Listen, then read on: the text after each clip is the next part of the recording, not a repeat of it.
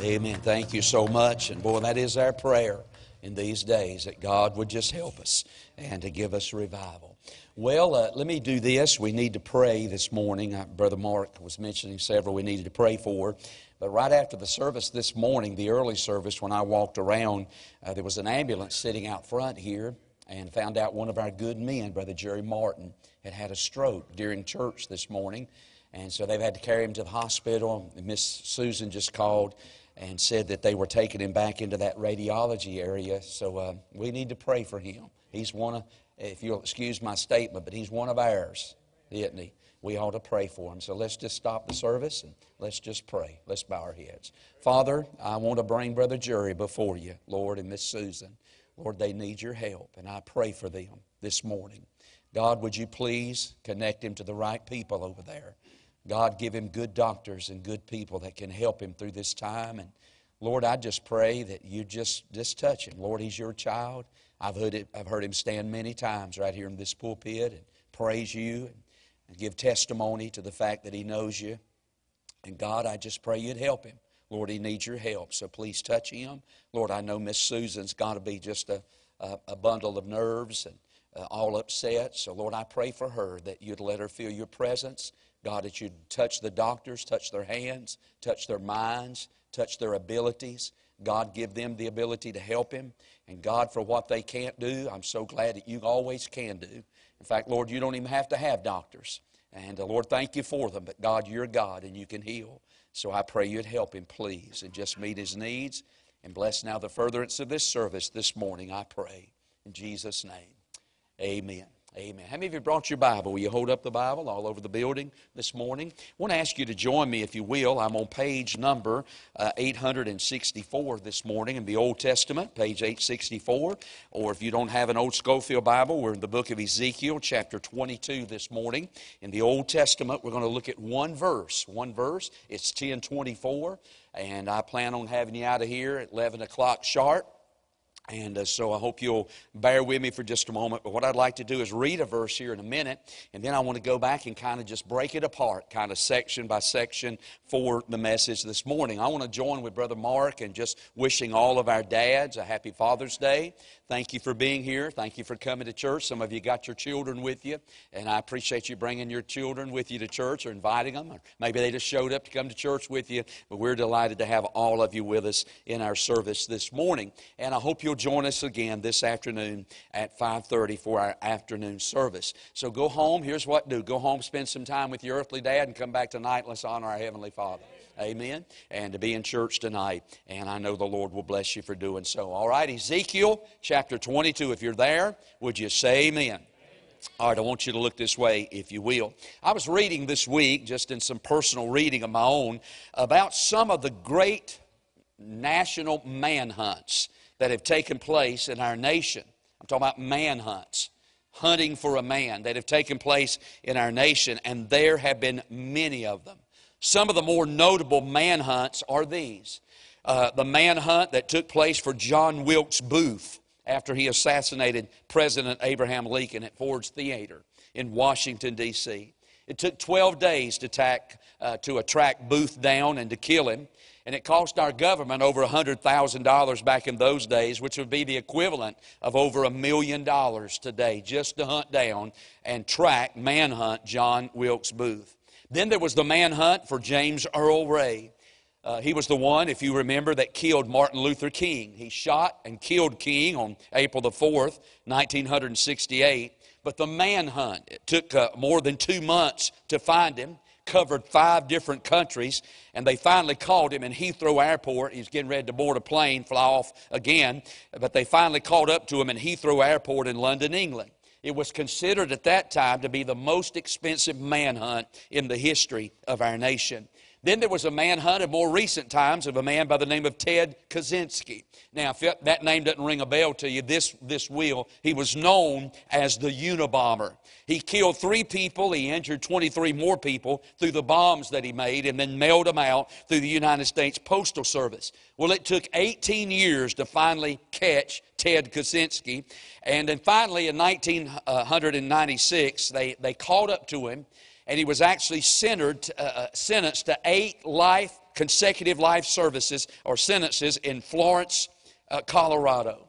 His manhunt was considered to be the longest manhunt in history. But one of the greatest manhunts in the history of our nation actually took place right here in our own state. Many of you may remember back in 1996, the Summer Olympics that year was held down in Atlanta, Georgia. And on, Ju- on July the 27th of 1996, a pipe bomb exploded in Centennial Park in Atlanta, Georgia. It killed one person and it injured 111 other people. Originally, the FBI thought that a man by the name of Richard Jewell had perpetrated the crime, but later on, he was actually exonerated uh, from doing that. The focus then shifted to a man by the name of Eric Rudolph. Rudolph had detonated, a little bit le- uh, later, had detonated two other bombs similar to the one that was, uh, that was blown up in Centennial Park. So Eric Rudolph then became America's most sought after man. You may remember he fled to the mountains of western North Carolina and actually outmaneuvered and eluded the FBI for over five years. He was finally caught by a rookie police officer, and I just got to stop and say again, thank God for the police officers. I know, just like in everything, there are bad ones and good ones, and I get all of that. But hey, don't, don't lump them all into the same basket and try to make villains out of them all. I think what took place up there in Minnesota was, Minnesota was terrible. I think that was awful. But I don't want to label every police officer as being a villain just because of one bad officer. I want to say again, thank God for the police officers. Who you going to call when you get into trouble if we don't have police officers? I say let's don't defund them. I say let's fund them a little better. Hey, I say let's give them a raise and help them out just a little bit.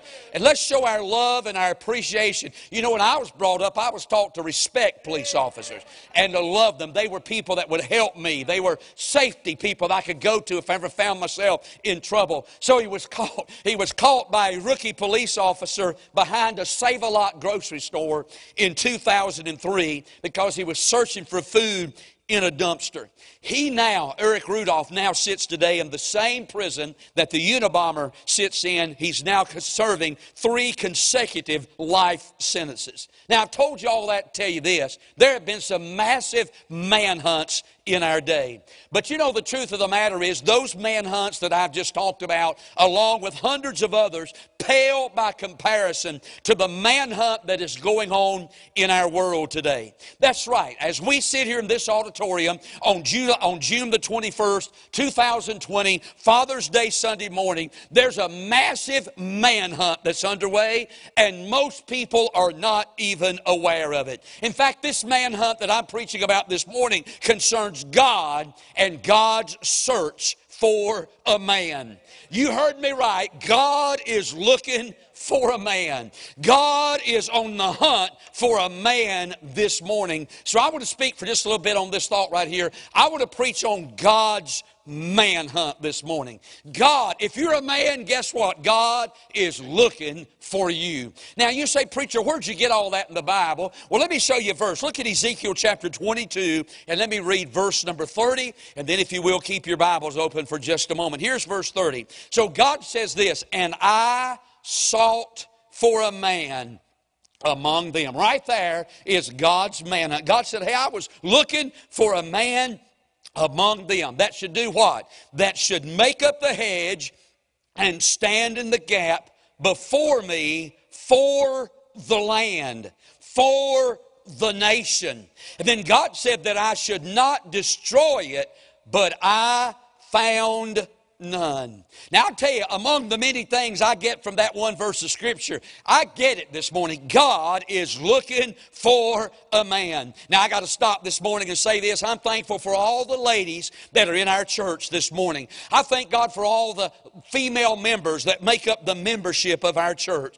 I don't know what we would do without the ladies in our church. In fact, I'm convinced that if you unplugged all the ladies from our church this morning, our church would be in a royal a royal mess. I want to thank our ladies for praying. I want to thank you for loving God. I want to thank you for pushing your husband. I want to thank you for trying to bring up a godly family. I just want you to know I appreciate all the ladies that are in our church this morning. Hey, my, my mama was a lady. My wife's a lady. My two daughters are ladies. I got two lady dogs and a lady chicken at home. I want you to know I thank God for the ladies of our church. But I want to say to every lady in this church today, I'm not preaching to you. No, sir. I'm not, this message is not for the female members of our church. Now, I want you to listen in, and I hope you'll turn this into National Punch Your Husband in the Side Sunday. I hope every time I hit a lick or two that he needs to hear, I hope you're gouging in his side this morning. But I'm preaching to the men, and I'm preaching to me, I'm preaching to you, I'm preaching to every member. Make no mistake about it, every male member of our church today, this message, I want to, I'm targeting you. I am preaching to you this morning. You see, I believe God has conducted, uh, He's conducting a worldwide church today. A massive manhunt it on is on because God is looking for a man who will just stand for Him. He's looking for a man who will just take a stand and love Him and live for Him in these days. I just want to say, God is looking for a man this morning. Will you be that man? I want you to look in our text. I got four things to say in 27 minutes about this text. First thing I want you to look at in verse number 30, I want you to see, number one, a horrible situation. Now, I'm talking about the situation, the condition that the land was in back in Ezekiel's day when God came looking for a man. In fact, if you'll study this text with me and around this text a little bit, you'll find out there were two things that God said about the land, the situation of the land, the condition of the nation back in Ezekiel's day. Look at verse 24. Here are the two things. First of all, in verse 24, God said, Son of man, say unto unto her, Say unto the nation, say to my, to my people, Thou art the land that is not cleansed, nor rained upon in the day of indignation. Now, I immediately gather two things from that verse of Scripture. Number one, God said the land in the days that he came looking for a man, he said the land was in a dirty condition. That's the reason that in verse 24 he said, Thou art the land that is not cleansed. Now, he's not talking about, you know, riding down the road rolling down your chariot windows and throwing your cups and your trash out the windows. I mean, he's not talking about physical pollution, dirty highways, and, and uh, stuff laying on the sides of the roads. He's not talking about a physical condition. He's talking about a spiritual condition. In other words, God said, I'll tell you, this land, my nation, the nation has become a dirty, it has become a polluted place. And can I just stop by way of comparison this morning and say, as God looks down upon America. God no longer sees us as one nation under God. God no longer sees a people or a nation that's hungry and thirsty for God. In our attempts to distance ourselves from God, our nation has become a dirty nation. Our land has become a polluted land. Our land has become a violated and a defiled land. It's become a corrupt land. I'll tell you, we're living in a day of a dirty, a dirty land and a dirty condition. If you go back at the start of this chapter, God talks about some of the things that were going on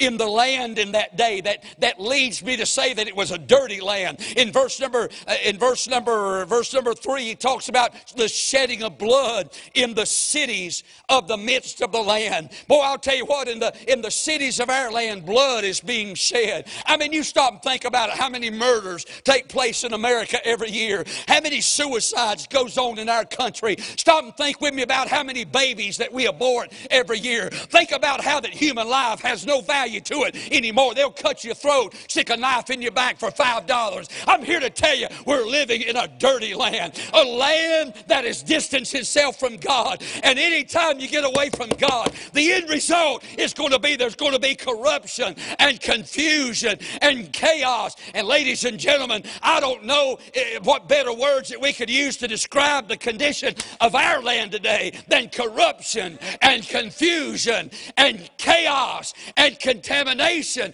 We're living in a dirty land today. But not only are we living in a dirty land, look again at verse 24. We're living in a dry land. Look at verse 24. The Bible said it's not been rained upon in the day. Now, again, we know that we're not talking about physical. I just poured out two and a half inches of rain out of my range gauge this out of my range gauge this week. We had a massive storm that came through our area yesterday. I estimated it was raining, raining 65 inches an hour. I mean, man, it rained and it rained and it rained. Can I tell you something? We're not hurting right now for physical rain, but I'll tell you, bless your heart, because we've become a dirty nation and a corrupt land. We're, we're hurting for them spiritual showers of blessing. There's not a lot of going on spiritually in our land anymore. That's why they sang a moment ago, Oh God, send the rain. Oh God, cause the wind to blow. Oh God, send the fire. If there's ever been a day we need for God's refreshing uh, showers of blessings to fall upon our land, it's in this day in which we live. I'm telling you, it's a horrible, horrible situation. How many of you agree with me? It's a, it's a bad day. It is a bad day. There's a horrible situation. But I want you to look again in our text because we read not only verse 30 of a horrible situation, but we read about a heavenly search. A heavenly search. You see, it's almost amazing. I mean, if I would have been God in such a dirty and a polluted land, a nation that had tried to distance itself from God, if I'd have been the Lord and saw the bloodshed and the adultery it talks about in the earlier part of this chapter that was rampant going on in the land, if I was God, I'd just wrap myself up in some clouds. I'd just stayed up yonder in heaven and said, if that's the way they want it, let them go. They'll eventually destroy themselves.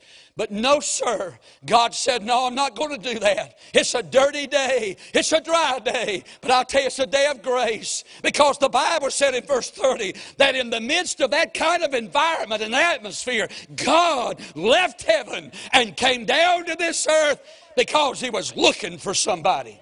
He was searching for a man. He came down hurting, hunting a man. He came down hunting any man. He came down looking some man that would just stand for him. By the way, I appreciate again the ladies of our church. Thank God for ladies who love Jesus. But our text doesn't say that God came looking for a woman. The Bible doesn't say that God came looking for a child. But the Bible does say that God came looking for a man. I believe with all of my heart, if we're going to have revival in America, it won't come through the female population, it won't come through the child population, but it'll be because some men get hungry for God again again. It'll be because some men get thirsty for God. It'll be because some men start seeking God. It'll be because some men get to the place that they're desperate for a moving of God again. Where are the men? Where are the men that'll hunt for God? God is hunting for you, but are you hunting for God? God came looking for a man. You know what I believe the Lord is doing in this day and age? I believe God's looking for a man. He's not looking for a group of men. He's not looking for a hundred men. He's not looking for a, a, massive crowd of men. He's not looking for a promise keeper, a convention in a, in a football stadium somewhere while they bounce a beach ball and quote from an NIV Bible. I'll tell you what, God's looking for just one man. One man that'll love God. One man that'll stand for God. One man that still believes God can and God will will turn it around. He's looking for a man. Will you be that man? Let me show you from our text this morning. I want, I want to show you from our text. God, when He came down, I'm interested in that phrase.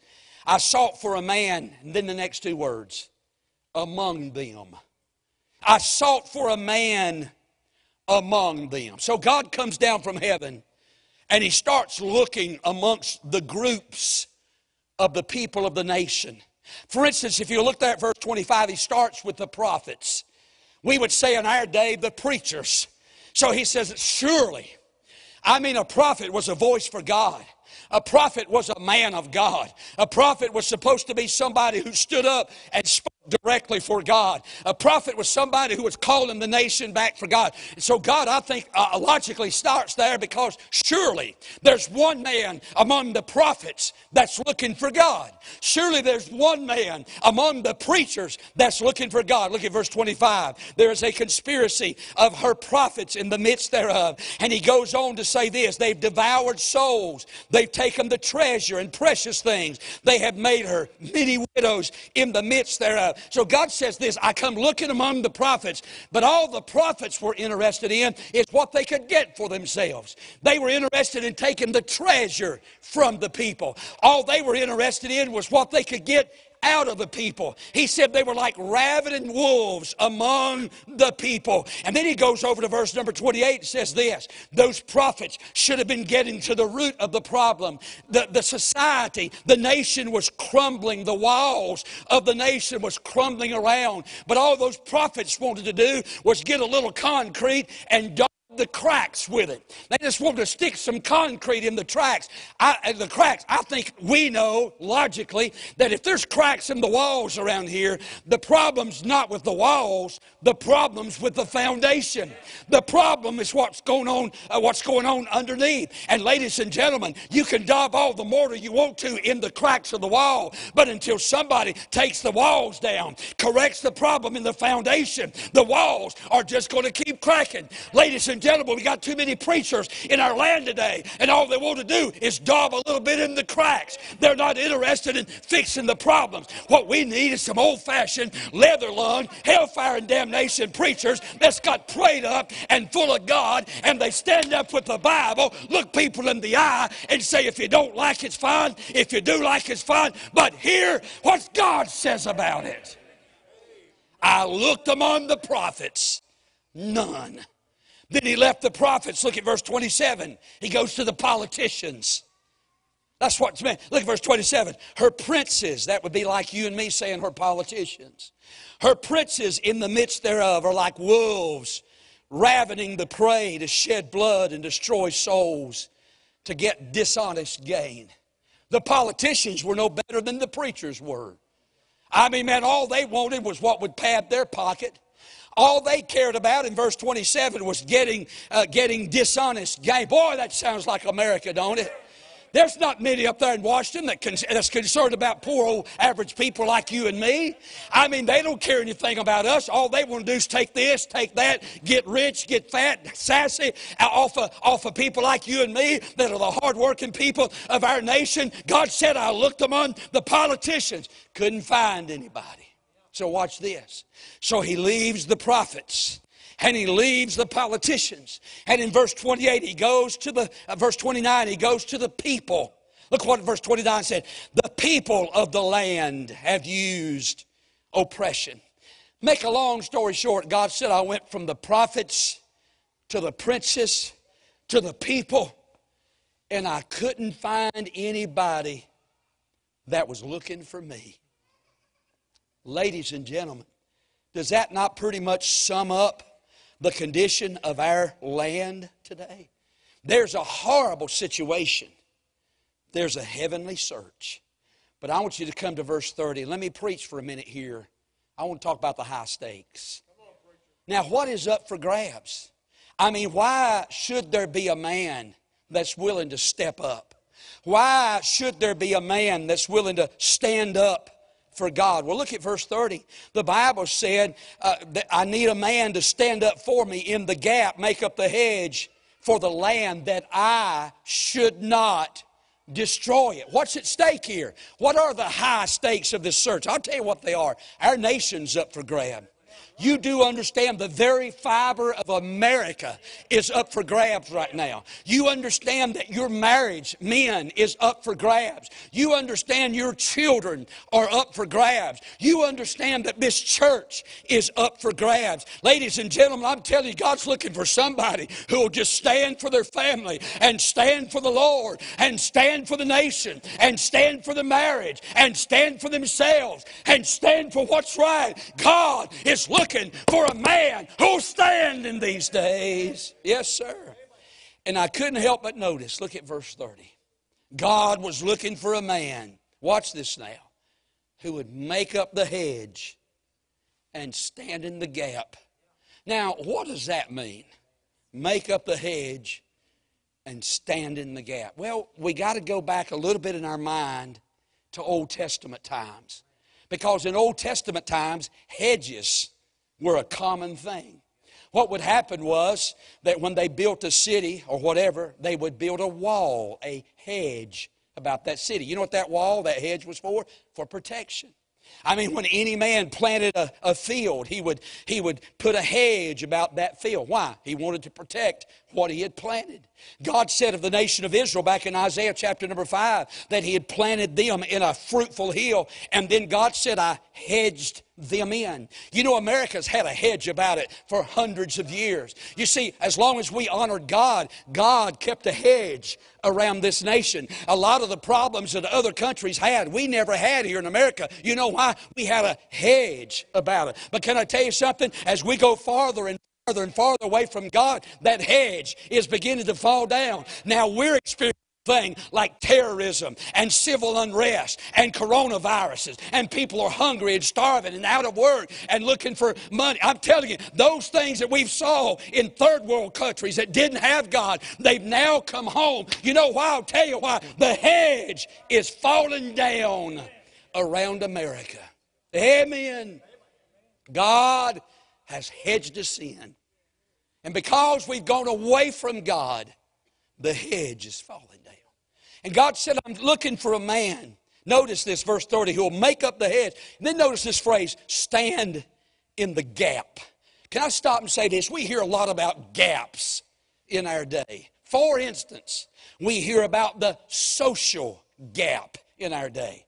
We hear about the gap between black people and white people. And I think the media is trying to really extort that gap and try to get people, white people, to hate black people and black people to hate white people. When what we got to do in America is get all people loving on Jesus again. And if we can love Jesus, we'll have no trouble loving each other. But they talk about the social gap. And then we hear a lot about the financial gap between the rich and the poor. And they say what we got to do is we got to take money from the rich rich, give it to the poor to level the playing field. Ladies and gentlemen, there's another word for that. It's called socialism. That's what that is. If a man works hard and God blesses that man, he accumulates some wealth, don't take it from him and give some no account bum that won't get out of the bed and turn a tap and go to work and punch a clock. My soul, man, if he won't work, don't let him eat. But in God's name, don't rob from somebody that's worked hard to give to somebody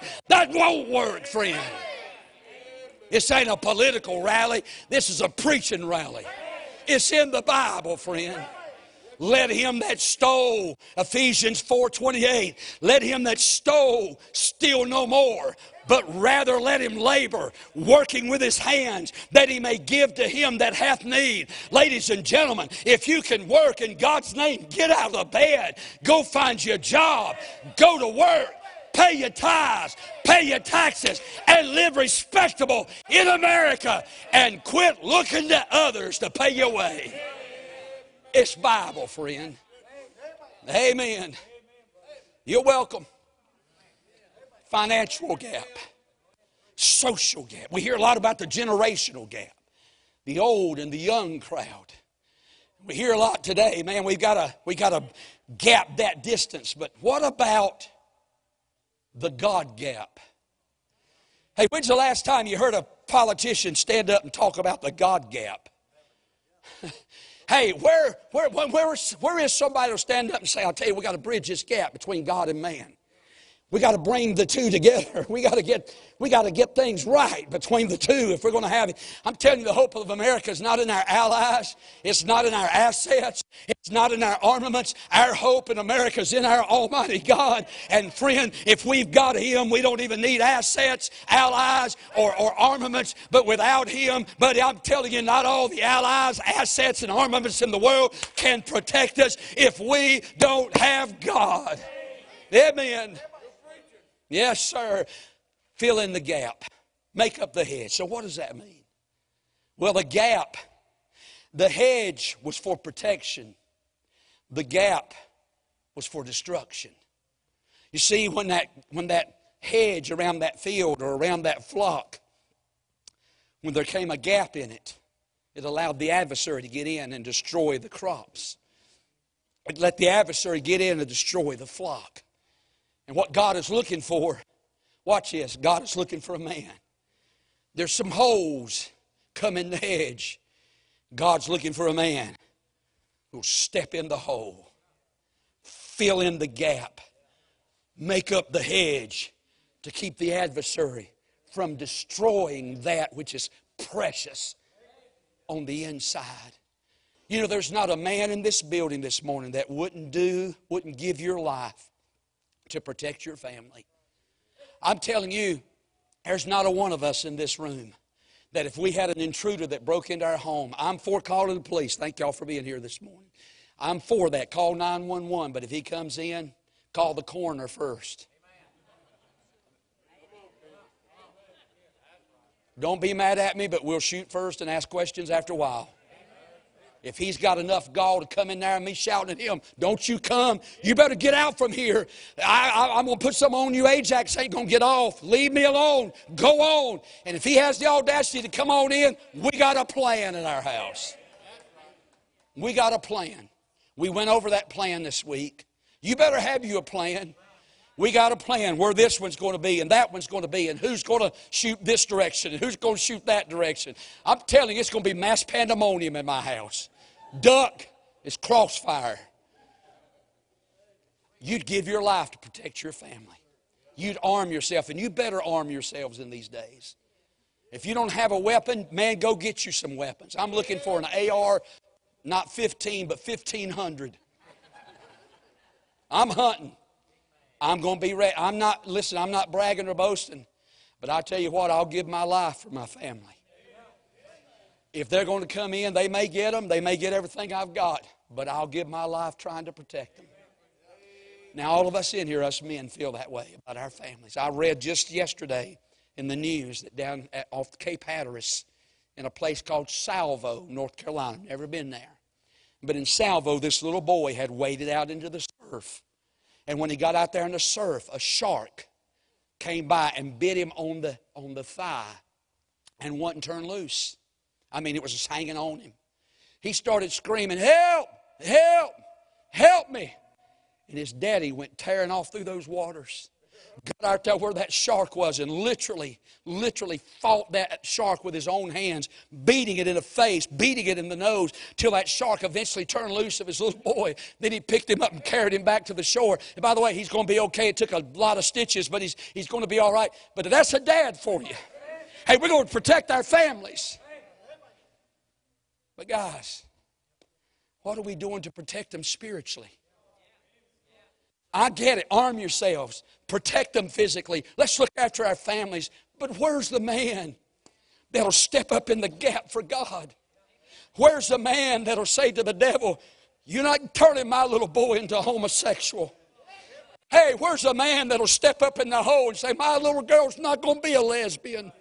Hey, where's the man uh, that'll step up in the hole and say, You're not going to destroy my marriage. You're not going to destroy my life. You're not going to destroy my home. Listen, we're ready physically, but unto God, we come to church. And I mean, we sit and play games on our phone, don't even pay attention, don't have pray, get out of church, won't even pick up our Bible again till next week. I'm here to tell you, it's going to take more than that if we're going to step up in the gap, fill in the hole, and keep the adversary from destroying our families, friend.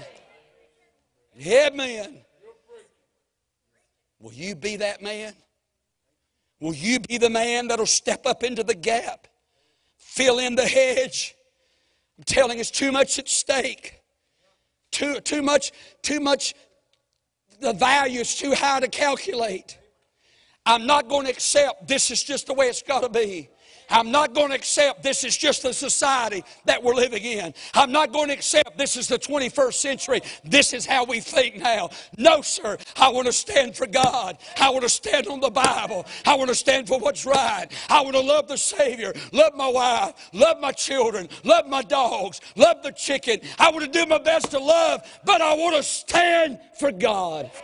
Step up in the hole. You may get it, but devil, You're going to have to come through me if you're going to get it. Amen. This stuff playing on your phone during church. Don't even have pray during the week. Never pick up a Bible. I mean, man, that kind of stuff's not going to cut it anymore. I'm telling you, we're facing things today we thought we would never have to face in America. And this playing church and playing game, hey, it's not going to cut it. Somebody is going to have to step up in the gap for God and say, enough is enough. Will you be that man? There's a, the high stakes. The country's up for grabs. It's not a political rally, it's a preaching rally. It's a worship service. Are we going to save our nation? Are we going to turn it over to a bunch of people who don't even know God and say, Here you go, you can have it? We got to stand for God. And look at me. It's going to start with the men. It's got to start with us, fellas. I'm done. We got the heaven, we got the horrible situation, the heavenly search, the high stakes, and I'm done. I want you to look at the heartbreaking sigh. So God looks. You look at verse 30. God said, I sought and I sought and I sought. From the prophets to the princes to the people. I was looking for somebody. I need somebody to step up in the hole. I read just this week about the war that took place in Gettysburg. Many of you probably even been to the battlefield of Gettysburg. They said this, and I don't know which side it was, but whichever side it was, overnight had built a fence around their perimeter. They built a, a, fence out of rocks, and what they would do is they would step up and they would shoot. Then they would have to back up and reload again, and another crowd would step up and shoot. And that rock wall, let me say it like this that hedge gave them protection. That's what it did. But eventually, the enemy, the other side, whichever side it was, through their cannons, blew a hole in that wall and the enemy was threatening to break through. They were threatening to run over them.